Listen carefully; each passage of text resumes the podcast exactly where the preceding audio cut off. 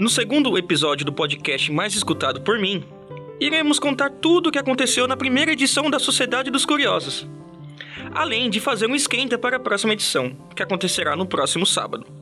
Sejam muito bem-vindos a mais um episódio do Comunicando Pocket.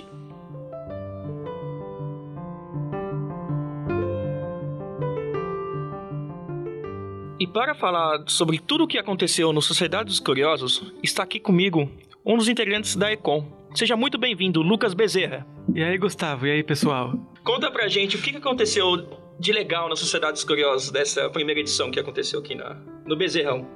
Foi um evento bem intimista, né? A gente sentou no palco mesmo, um olhando pra cara do outro, todos em pé de igualdade. Parecia uma conversa de bar, uma discussão entre amigos. E levantou várias reflexões, né, sobre nossos papéis no mundo com redes sociais e nas próprias redes, né, sobre o ódio virtual, sobre sobre você não falar mais com seu vizinho, por exemplo, pessoalmente, mas ser super íntimo dele no Facebook, que nem o Eliseu falou, de que a gente na época dele você pedia açúcar pro seu vizinho e isso virava uma conversa muito longa. E hoje em dia a gente nem olha pra casa dos nossos vizinhos. Eu... Aqui do meu lado está outra integrante da AECOM. Seja muito bem-vinda, Mariana Queiroz. Obrigada. Oi, pessoal. Tudo bom com você? Tudo ótimo. Então, você também participou da primeira edição do Sociedade dos Curiosos. Conta pra gente, o pessoal que tá muito curioso para saber, como é que foi? Ah, eu achei que assim, para mim foi muito interessante ver a, a, perspectiva que cada um tem em relação à internet e ao uso das redes sociais, né? Ela pode ser muito boa, mas tem uma, um limite, assim, uma linha tênue entre esse lado bom da internet e o momento que ela passa a ser prejudicial. É, as questões humanas é, reais do mundo real elas ficam mais abaladas pelo uso da internet. E os, o ódio que hoje em dia ele é muito disseminado também é, na internet ele está ganhando uma proporção muito grande certo certo. E como foi o espaço lá que os professores fizeram para poder chamar alunos para poder ter esse tipo de conversa?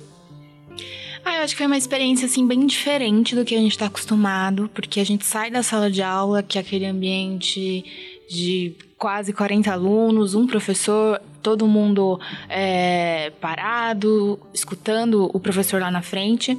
É, na Sociedade dos Curiosos, fica todo mundo muito próximo. É como se a gente estivesse conversando numa mesa de bar ou num, na hora do intervalo com amigos, né? É, tinha almofadas, tinha tapetes, todo mundo ali sentado é, no chão, tanto os professores quanto os alunos. Então, acho que isso quebra aquela aquele ponto, né, incansa, intocável que é o professor e deixa todos ali no mesmo nível, todo, todos abertos. Isso foi muito legal. Que bacana. É, agora, no próximo sábado, dia 27, vai rolar a segunda edição do Sociedades dos Curiosos. E o tema que foi proposto é um tema muito importante também. Você pode dizer sobre esse tema? Eu tô com uma grande expectativa para essa próxima edição, que é Mulheres Empoderadas. Eu acho que é um tema muito necessário, que a gente é um assunto que todo mundo tem que abordar, não só mulheres, mas é, homens também. É, a gente vê o quanto que as mulheres ainda são prejudicadas, uh, seja nas relações pessoais, né? Quantos parceiros matam as suas mulheres, sejam nas relações profissionais, ainda existe esse preconceito no mercado de trabalho com a mulher. E tantas mulheres ao longo da história que tiveram uma importância enorme, fizeram, deixaram um legado é, importantíssimo. E a gente tem sim que enaltecer essas mulheres. Então é um tema é, que todos têm que falar e eu tô com uma grande expectativa para esse próximo encontro. Maravilha. E lembrando que a segunda edição do Sociedade dos Curiosos ocorrerá agora no dia 27 de abril. A que horas mesmo, Mariana? 10 e meia. No auditório do Bezerrão, ok? Não percam.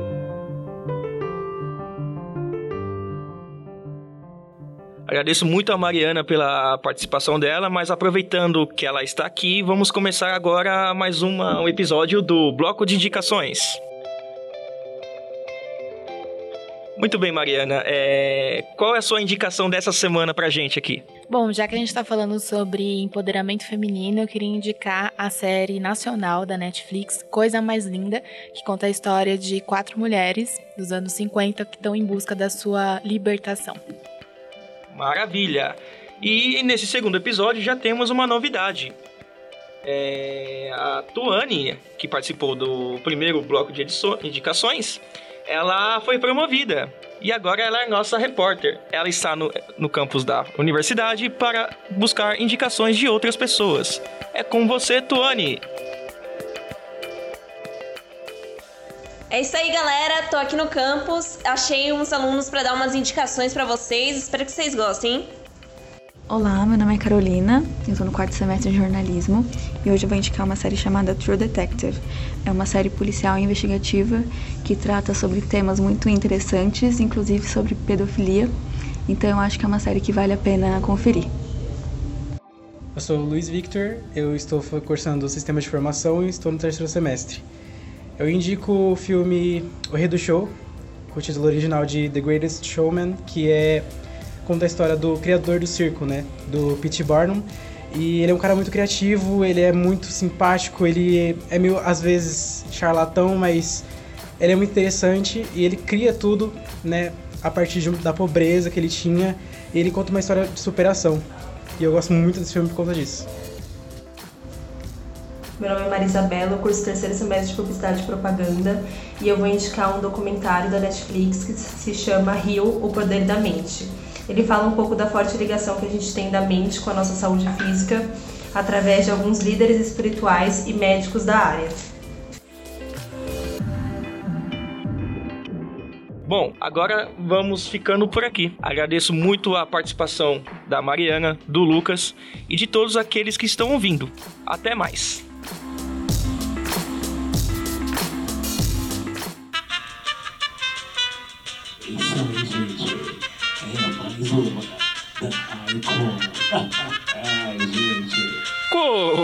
Comunicando.